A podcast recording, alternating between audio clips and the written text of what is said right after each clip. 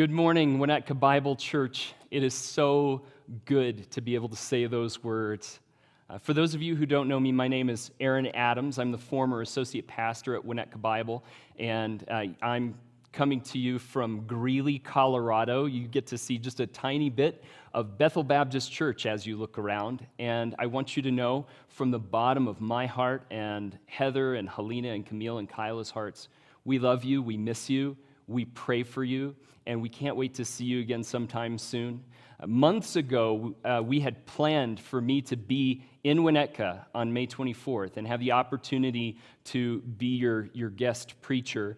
And through the wonders of technology, I'm still able to do that, even though we're far away. So know this that even though we're far away, you are in our hearts and, and we love you guys. And it is a great privilege to be able to walk through God's word with you today.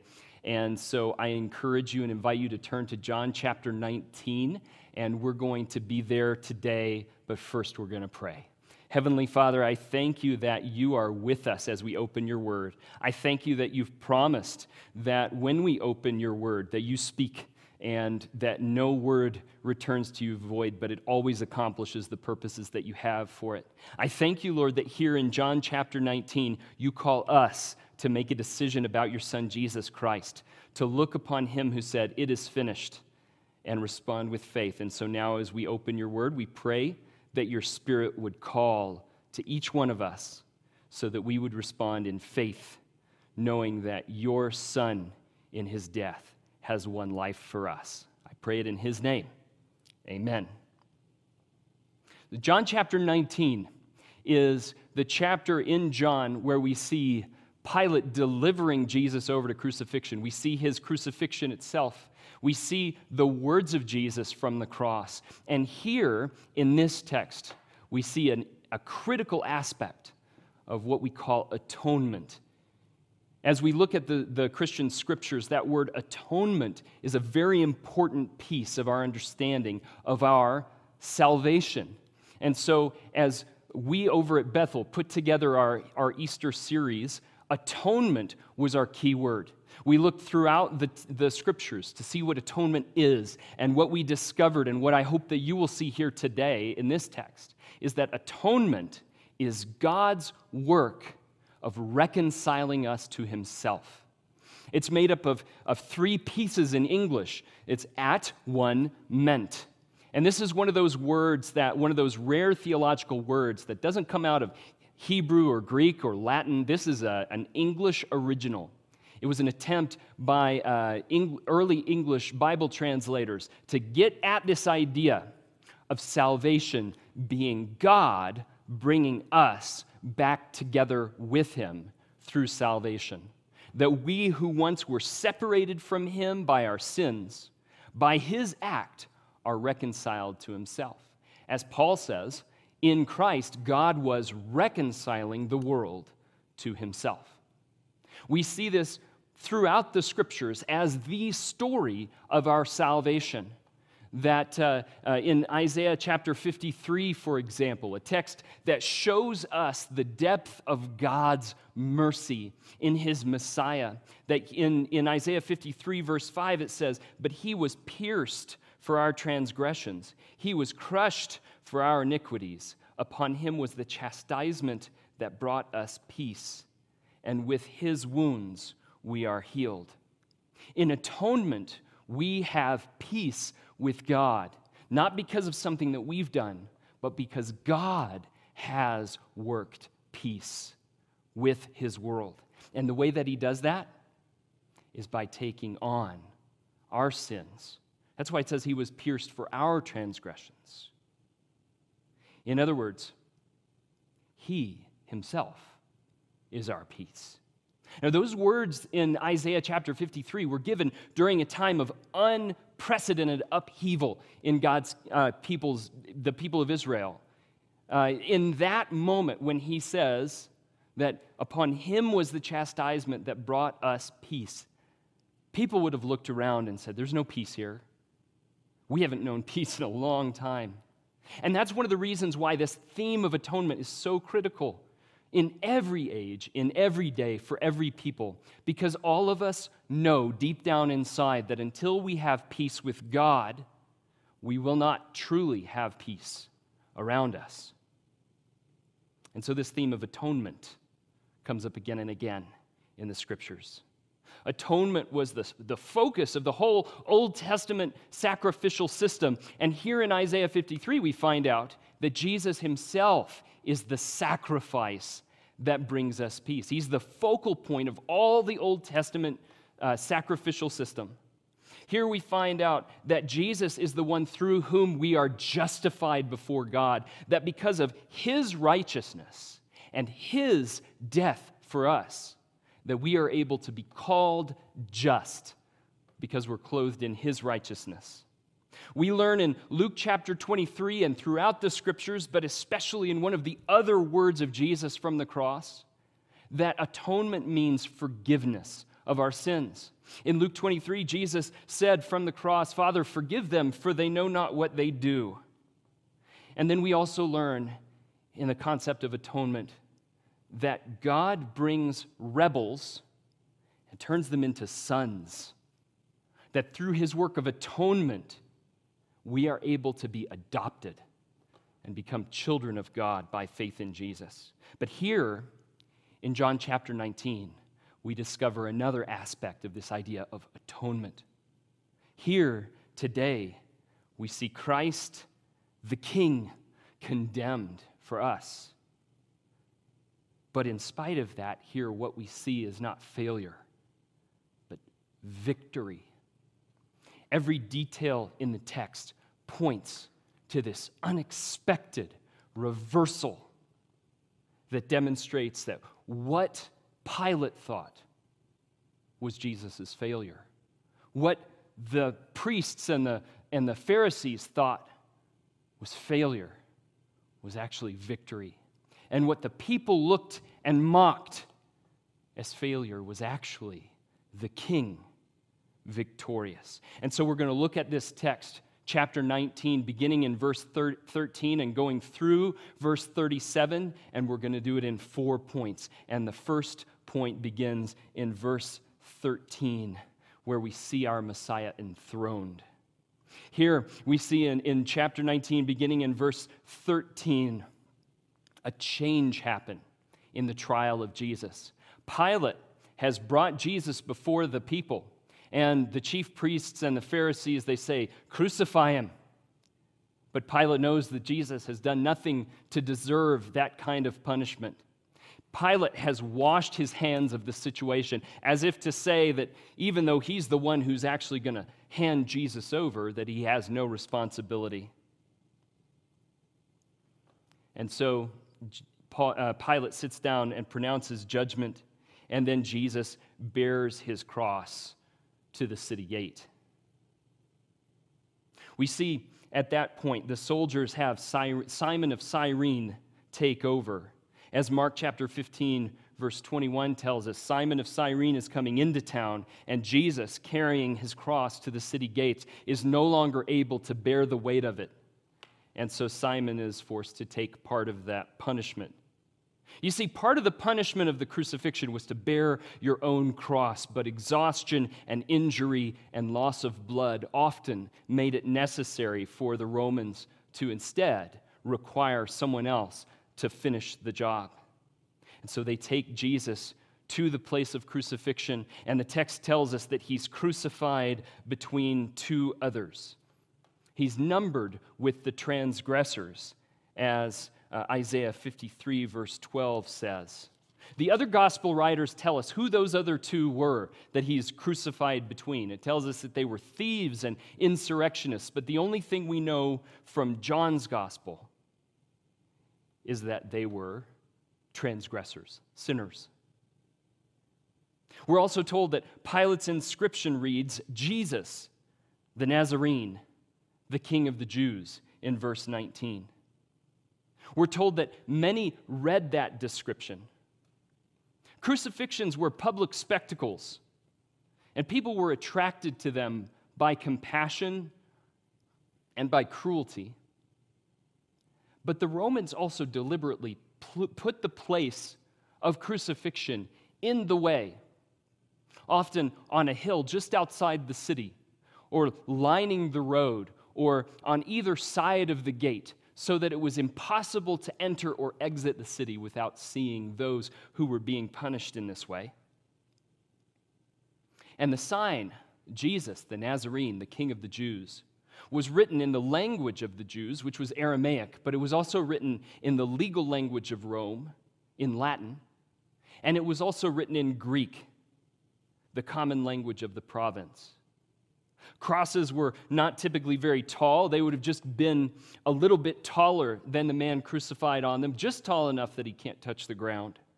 And so that sign close to the roadway there on the hill would have been easy to read like a street sign from the road. Why did, why did Pilate do this? Why did he write King of the Jews? We learned from John's gospel that the chief priests wanted to be distanced from that claim. They did not want it to be written this way. After all, they had just shouted in John 19, verse 15, We have no king but Caesar. Pilate in chapter 18, verses 33 to 38, asked Jesus point blank, Are you the king of the Jews? And Jesus responded, My kingdom is not of this world. And so Pilate knew this man is no earthly threat to his political authority, even though the chief priests had put him before them, before Pilate, as if he were a political threat. But when Pilate tries to release Jesus, Verse 12 says, The Jews cried out, If you release this man, you are not Caesar's friend. Everyone who makes himself a king opposes Caesar. And that's where everything changes, because now Pilate knows he's not guilty of the things that they claim, but they've framed it in terms of treason. If you don't give us this thing, then you are a traitor to Caesar. We know from the writings of other first century authors that Pontius Pilate was a brutal, vindictive governor. This was not a man who gets backed into a corner and forgets it. He gets his revenge, and it's right here. He hangs the title King of the Jews on this man whom the Jews had rejected. Not because he believed it was true, but precisely because it upset them. Pettiness was Pilate's specialty. Imagine the message that Pilate sends with that title Jesus, the Nazarene, the King of the Jews. Uh, Pilate says, Your king is pathetic, he's a mockery. You see, kings and monarchs have always been symbolic of the people that they rule. Pharaoh represented the might of Egypt. Queen Elizabeth II represents the strength and stability of the British people. In ancient Israel, David was a picture of his people, a reminder that he was a man after God's own heart, and they were called to be the same. And Pilate now says to these chief priests and Pharisees who manipulated him, This is what I think of all of you. But what Pilate intended as an insult, God made into a decree of coronation. Pilate wrote it in three languages to shame every Jew in Jerusalem, expecting that the joke would die with Jesus. But what he wrote on one wooden plaque in one city has now been proclaimed in books and letters and articles and songs and posters and Facebook posts and emails from one end of the globe to the other without ceasing for 2,000 years. Jesus is Lord. Jesus is King. He is Messiah. Jesus is the King of the Jews. And what Pilate wrote in Aramaic and Latin and Koine Greek has now been declared in English and Spanish and Arabic and French and Japanese and Chinese and Russian. The name of Jesus has outlived the languages in which this sign was written. The slogans of Rome in Pilate's day where Rome is eternal, Rome is unconquered. But the man on the cross has outlived Rome. And this is where we see God's hand at work in the hand of Pilate. What Pilate in- intended as an insult, God intended as an unintentional truth. Don't let ever, anyone ever tell you that God doesn't understand irony because these words, Jesus of Nazareth, the King of the Jews, Pilate's insult, proclaim for all eternity that the cross, the instrument of punishment and humiliation, has become a symbol of kingship, Christ's kingship. At his coronation, a king climbs up the steps of a royal dais, a platform and takes his seat on his throne for everyone to see. Here, Jesus climbed the hill and took his place. See the Messiah enthroned. The symbol of his kingship is not earthly power, but humility. Just one day earlier in John chapter 12, Jesus recognized that the time had come for him to lay down his life for us. And he said to his disciples in John 12, Now is my soul troubled. And what shall I say? Father, save me from this hour? But for this hour I have come to the but for this purpose I have come to this hour. Father, glorify your name. And then a voice came from heaven I have glorified it, and I will glorify it again. Here in the cross, his name is lifted up and glorified. And then Jesus says in chapter 12, verse 31 and 32 Now is the judgment of this world. Now will the ruler of this world be cast out, and I, when I am lifted up from the earth, will draw all men to myself. This was Jesus' mission. This was the purpose of the king. The entire Old Testament had pointed forward to this one moment where the cross becomes a throne for God's Messiah, set upon the dais that the Father himself had prepared, that hill, Golgotha. And we must look at the words that Pilate wrote and decide whether we will take them as Pilate intended or as God intended. Do we see in Jesus the triumphant Messiah, the King of Israel, the fulfillment of God's promises to us, or do we see him as a joke, a slap in the face, a mere tool in an empire's oppressive hand? The course of history has demonstrated the answer that we should give. 2,000 years later, we still look back upon the death and resurrection of Jesus as the turning point of all of history. No other man's death has transformed the world like his death. And why is that? It's because he is exactly who he claimed to be. Friends, whether you've been a Christian for years or if you're still investigating the message of Jesus, consider this. Consider the wonder of God's plan for our salvation, that in such an unexpected and astonishing way, he would turn the insults and mockery of Pilate and the chief priests and crowds on their heads. The Messiah's mission was to be our atonement, our substitute, the Lamb of God who takes away the sins of the world. He is the King of the Jews and the King of kings. Pilate and the chief priests thought that the cross was the end of his story. But look where we are today. We bow to him because of the cross. Notice what happens next in verses 23 to 27. And this is our second point where we see the servant who gave all. The four soldiers divide Jesus' garments, and the four women stand nearby. The soldiers took for granted that the condemned man's clothing now belonged to them. But what they didn't know was that even that mundane detail was known and expected and foretold by Jesus. The night before, as Jesus ate the Passover meal with his disciples, John 13 tells us that he rose, he rose from supper and laid aside his garments and tied a towel around his waist and washed his disciples' feet. And they called him Rabbi, Lord, Master. But here, stripped to his undergarment, he sat at their feet as a servant. His lordship was like no other. At the time, Jesus told his disciples in John 13, verse 7, What I am doing, you do not understand now, but afterward you will understand.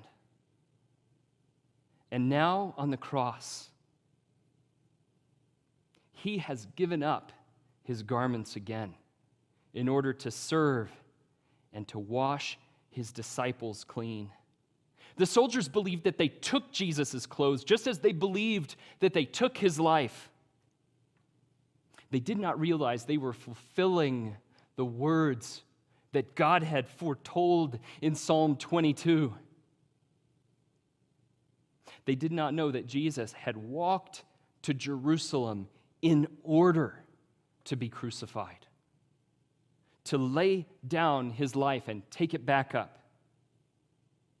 No one took from him what he had not decided to give, not even his clothes. And so he served even his captors, his executioners. The four women stood by, including three women named Mary, his mother, the woman named Mary, wife of Clopas, and Mary Magdalene. Jesus' mother, Mary, seems to have been widowed at this point because Joseph is not mentioned during Jesus' adulthood. And Jesus' brothers did not yet believe in his mission. And so here she was, alone, watching her son die. But Jesus sees John, the son of Zebedee, the one who's called the disciple that Jesus loved, the writer of this gospel. And then Jesus gives another gift. His mother will not be left without a guardian, and he says to her, Woman, behold your son. And to John, he says, Behold your mother. And here we see Jesus giving to the very end. The servant. There are many examples throughout history of people that we would call great men and women people who sought to do mighty things for humanity with a capital H. But many of them never cared about people as individuals. Historian Paul Johnson authored a riveting book called Intellectuals that documented this fact. Concerning Jean Jacques Rousseau, the 18th century Genevan French philosopher Johnson said that Rousseau believed that he had a unique love for humanity and had been endowed with unprecedented gifts and insights to increase its felicity. But loving as he did humanity in general, he developed a strong propensity for quarreling with human beings in particular. In another chapter, he recounts a letter written to Russian literary giant Leo Tolstoy by his wife as their children lay sick. She says, You may not especially love your own children, but we simple mortals are neither able nor wish to justify a lack of love for a person by professing some love for the whole world. If we look around ourselves, even today, at the people that we often call philanthropists, that word philanthropist means lover of mankind. We often find the great men are often not very good men. Often that humanity with a capital H occupies the entirety of their love. But Jesus cared here in his agony, both for the salvation of the world and for the comfort of his mother.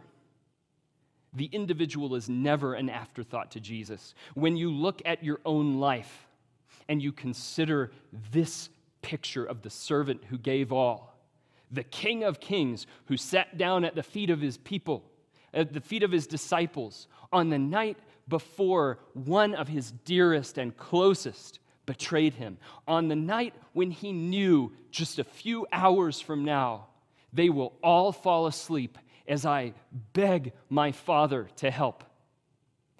Just a few hours before he knew that every single one of them would run away in shame and fear as he's dragged off by soldiers. Just a few hours before Peter would deny him three times just a few hours before he would stand trial and be condemned on false charges and crucified for them. The servant sat before them and washed their feet. See the servant who gave even his clothing to his killers and gave gifts even with his last words Woman, behold your son. Behold your mother.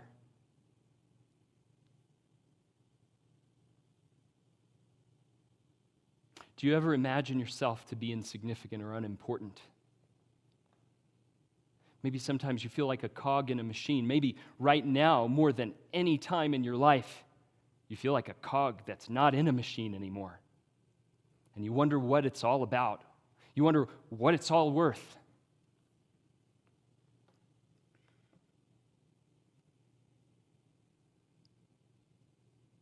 You are the apple of his eye. Mary, the mother of Jesus, didn't accomplish great things in a human sense. She didn't invent anything that we know of. She never made a speech that we know of. And yet, here we see Jesus caring for her.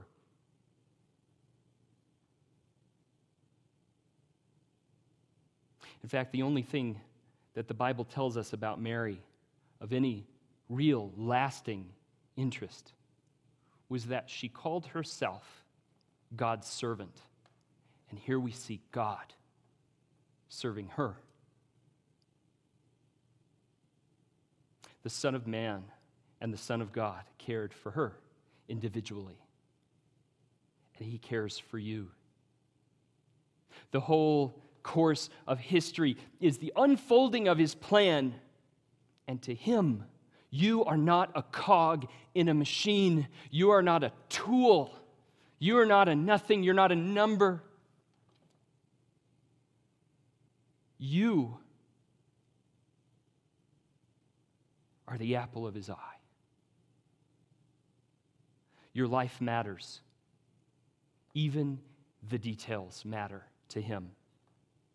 The Messiah, the servant, the king, he knows your needs and he knows what you are going through today, as well as he knew Mary's needs that day. So look at the cross and see the servant who gave all, not just for a nameless world, but for his beloved ones, every single one of them named and precious and known to him. There, 2,000 years ago, in the cross. And there, in the cross, redeemed. Look at verses 28 to 30. This is our third point. It's the climax of today's text, and so I'm going to read it directly. This is verse 28. It says, After this, Jesus, knowing that all was now finished, said to fulfill the scripture, I thirst. A jar full of sour wine stood there, so they put a sponge full of the sour wine on a hyssop branch and held it to his mouth. And when Jesus had received the sour wine, he said, It is finished. And he bowed his head and gave up his spirit. at his arrival at the place of crucifixion. Mark chapter 15 tells us that someone offered him wine mixed with myrrh, which is a sedative, in order to ease his suffering. But Jesus would not take it. But now, it says, knowing that the purpose of his crucifixion had been fulfilled, he speaks, knowing that now he would be given something else. The text calls it sour wine. This was the cheap beverage used by soldiers and laborers to keep up their strength in the heat of the day. He would not take the sedative, but now he accepts the sour wine and thereby fulfills Psalm 69, verse 21. They gave me poison for food, and for my thirst, they gave me sour wine to drink. Even the smallest of the details was his purpose. And then verse 30 says that Jesus said, It is finished. It is finished is one word in Greek, tetelestai. But it is a wonderful single word. What was finished? Notice that Jesus doesn't say, I am finished, and he doesn't say, it is over. A race can be over without it being completed. I can be finished without having accomplished my purpose. But he says, it is finished, it is accomplished. This is a word that points to a goal being achieved, the completion of a mission, the fulfillment of a promise. The cross work of Jesus Christ has come to its completion, and his purpose and God's promise has been fulfilled.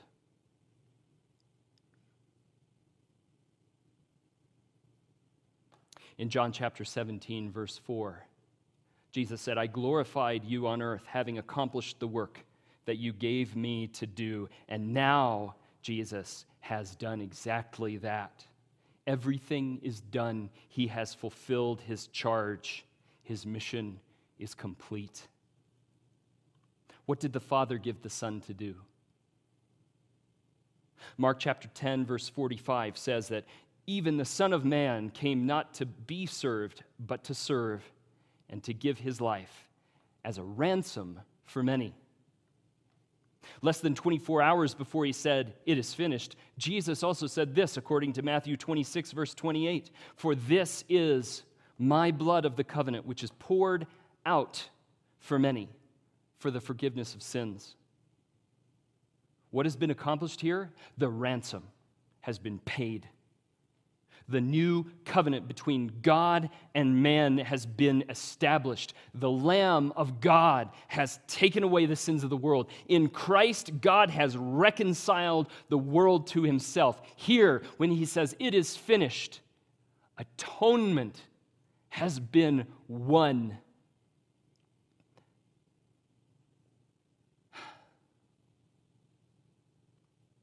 He has crushed the work of Satan. He has defeated sin. He has freed us from slavery to sin and death. And pay careful to this fact. When Jesus says, It is finished, he has not just made it possible. He has not merely made a provision. He has not merely made us able to be saved. He hasn't just opened the door to life. It is finished, he says. When you put your faith in Jesus Christ and cross over from death to life, you are not finishing what he started for you. You are receiving the finished work that he has accomplished. This is one of the great and mysterious truths that we find in the gospel that Jesus Christ did not die for the possibility of salvation, but to accomplish it and that means he knew exactly who his death purchased.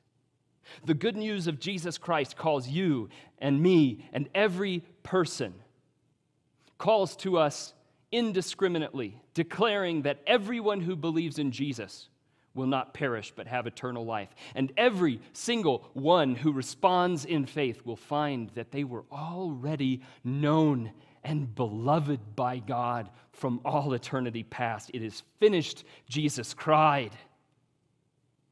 And then it says he bowed his head and gave up his spirit. So, see here in the death of Christ, the death of death. See the King victorious. And now Jesus can rest. Earlier in his ministry, Jesus turns to a man and says to him in Matthew chapter 8 verse 20, "Foxes have holes and birds of the air have nests, but the son of man has nowhere to lay his head." But after crying, It is finished, John uses that same language. The Son of Man lays down his weary head. In Genesis chapter 1, the Lord created everything that is. By his word, he speaks the world and, and the heavens and light and every creature into existence. And on the seventh day, Genesis tells us God rested from his works because all was finished. Here, on the evening of the sixth day of the week, the work of salvation is done. And the Word of God made flesh says, It is finished. And as the sixth day turns to the seventh, he gives up his spirit and he lays down his head and takes his rest. because nothing remains to be done. When we see these words of Jesus, it is finished, we ask, we ought to ask ourselves, what remains for me to do in order to come to God? What remains for me to do in order that I can be reconciled to my Creator? And when we look at the words of Jesus, the answer comes to us nothing because it is finished. How often have you waited to come before the Lord because you feel like you have to get things right first? Maybe you wouldn't admit this to anybody, but right now in your own living room, as you listen to Jesus say, It is finished, maybe here and now, you say to yourself, I have not actually believed that it was done, that my salvation was accomplished. And I keep trying to make up for my sin. I keep trying to make myself good enough to be forgiven. What have I believed remains to be done for me to be acceptable to God? What I want you to hear from this text is it is finished. Some of us spend our whole lives feeling like we'll never be acceptable. No matter how much we accomplish, no matter how much we try. Some of you have achieved great things because you're looking for acceptance from the world or from someone. But Jesus says, Come to me, it is finished in me.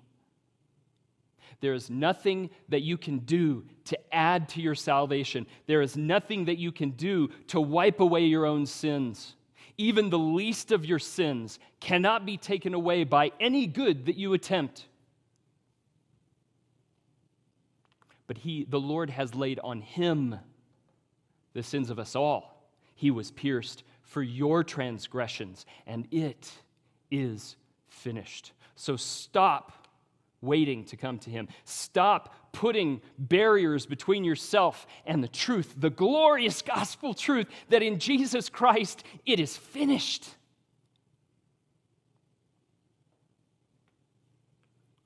I want to turn to the end of our text today and our final point for the day, verses 31 through 37. See the fountain opened. The ancient writers tell us that victims of crucifixion regularly took days to die, but the Jews objected with fierceness to bodies being left on crosses after sundown and especially on the evening before the Sabbath. And so, archaeologists tell us great wooden mallets would be brought in to break the leg bones of the crucified, so that as they hung and unable to push themselves up, they would suffocate and die of shock Our text tells us that Jesus was spared this treatment, even though the two on either side were treated in this way, because Jesus had already died. But notice that verse 30 had told us he gave up his spirit. Even the moment of his death was his choice. As he said earlier in John's gospel, his mission was to lay down his own life no one takes it from him, but he lays it down of his own accord, even to the very moment of death. And then John is insistent that we know a strange thing that happened. In verse 34, it says, One of the soldiers pierced his side with a spear, and at once there came out blood and water. And then Jesus, uh, excuse me, then John points us back to Zechariah chapter 12, which was written 500 years earlier, which you may remember from our Zechariah series a couple years ago. In chapter 12, verse 10, it says, And I will pour out on the house of David and the inhabitants of Jerusalem a spirit of grace and pleas for mercy, so that when they look on me, on him whom they have pierced, they shall mourn for him, as one mourns for an only child and weep bitterly over him as one weeps over a firstborn. It says, They shall look upon me, upon him whom they have pierced. These are God's words to, to Israel. But how can you pierce God? By his will, by his choice. This is why he became man. As the beginning of John's gospel tells us, the Word became flesh and dwelt among us. And we have seen his glory, glory as of the only Son from the Father. Now they look upon him whom they have pierced and mourn for him as one mourns for an only child. And the soldiers say, Truly, this man was the Son of God. And then, just a couple words later in Zechariah, chapter 13, verse 1 says, On that day, a fountain shall be opened for the house of David and for the inhabitants of Jerusalem to cleanse them from sin and uncleanness. Why did the blood and the water pour out when Jesus' side was pierced? Here is the sign to us that the blood of Jesus is the fountain by which our sins are washed away. Jesus tells us, or John tells us in John chapter 20, verse 31, that he wrote down these particular events from the life of Jesus, including the piercing of his side, so that we would believe that he is the Christ, the Son of God, and that by believing we may have life in his name. And so we come to the question that this text asks of us What do you see when you look upon him who was pierced for our sins? The fountain has been opened, the covenant has been enacted in his blood. See him enthroned and praise him for the gift that he has given to you. Marvel at his victory and see here the fountain of grace and mercy. What do you see when you look upon him? There's no question more important than that one. More than ever, as we look upon him and then we look about us at the world around us, more than ever, we see the need for resurrection.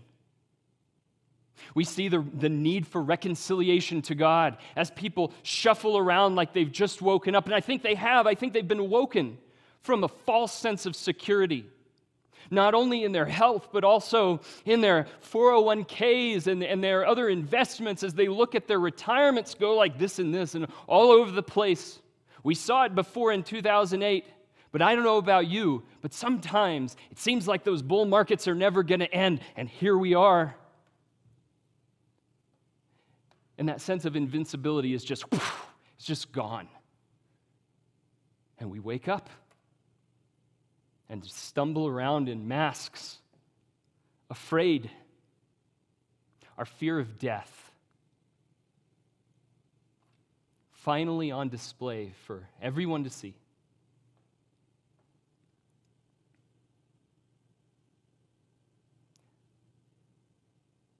But in Jesus, death has been defeated. And you are called, and I am called, to look upon him and see him for who he is.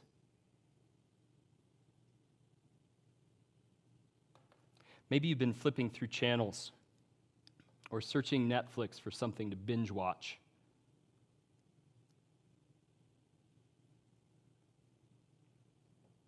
Distraction. This is the sedative, the wine mixed with myrrh that keeps us insulated from our own mortality. Maybe it's not television or, or Netflix or something, but what is it? What is the distraction? What is the thing that has kept your eyes off your own need for a Savior? In Pilate's case, it was power and the need to wield it over those people vindictively. For Jesus' fellow Jews, those who had turned away and cried out, Crucify him, the distraction was the spectacle of it all. As they mocked him on the cross and laughed, we distract ourselves with the wine mixed with myrrh of power and media and comedy. But then we notice it's all empty. And a time like this really demonstrates that to us. We, we get to that moment where we look and we say, The things that I put my hope in are no longer as fulfilling as they used to be. I wonder if you've noticed that. I wonder if, uh, in the midst of all of this, you've had that moment where it's just hard to do that thing that you were in, initially so excited you were going to have more time to do. It's empty because it was always empty. It could never bring lasting joy. But here's joy if you look upon him. If you will hear his words, it is finished, and believe in his name, then you will be given a truly indestructible life. This is no promise of health and wealth. It's no promise that any particular disease will pass you by. It's no promise that your 401k will recover. It's a promise that no disease, no poverty, no boredom, no fear can possibly take away what He has promised to give. No one can take the life that He gives to you because atonement is accomplished in the death of Jesus. It is finished, and no one t- can take away what He gives. And so you look upon Him now. He's, and we say, Who is this? We look at that sign. Here is Jesus, the Nazarene, the King of the Jews. See the truth in those words. See the glory in the cross. Just as no one took his life, no one took his clothes, no one takes what he has decided to give and he has chosen to give eternal life to everyone who looks upon him in faith. So come to him. Put your faith in him, and you will have life eternal, atonement, reconciliation to God. As you come to him, maybe as a believer, maybe your faith has been shaken by the last few months. Look at him and remember today, he knew where you would be. He knew where your heart would be. And when he said, It is finished, it is enough, even for today. So look upon him and trust that he has won life for you in his death and resurrection. Let's pray. Heavenly Father, I pray now that you would take your word and apply it to our hearts, that you would teach us to walk in faithfulness to the truth of the gospel. Help us, Lord, not to waver as we struggle with day to day life during this pandemic, but instead, Lord, help us to trust in you, to double down in our faith, knowing that you have done for us what we could never do for ourselves, what no government can do for us, what no recovery can do for us, what no vaccine can do for us. You, in your Son, have accomplished accomplished life and atonement. We lift your son's name to you, Jesus, the King of the Jews, the King of Israel, the King of Kings, and we praise his name. Amen.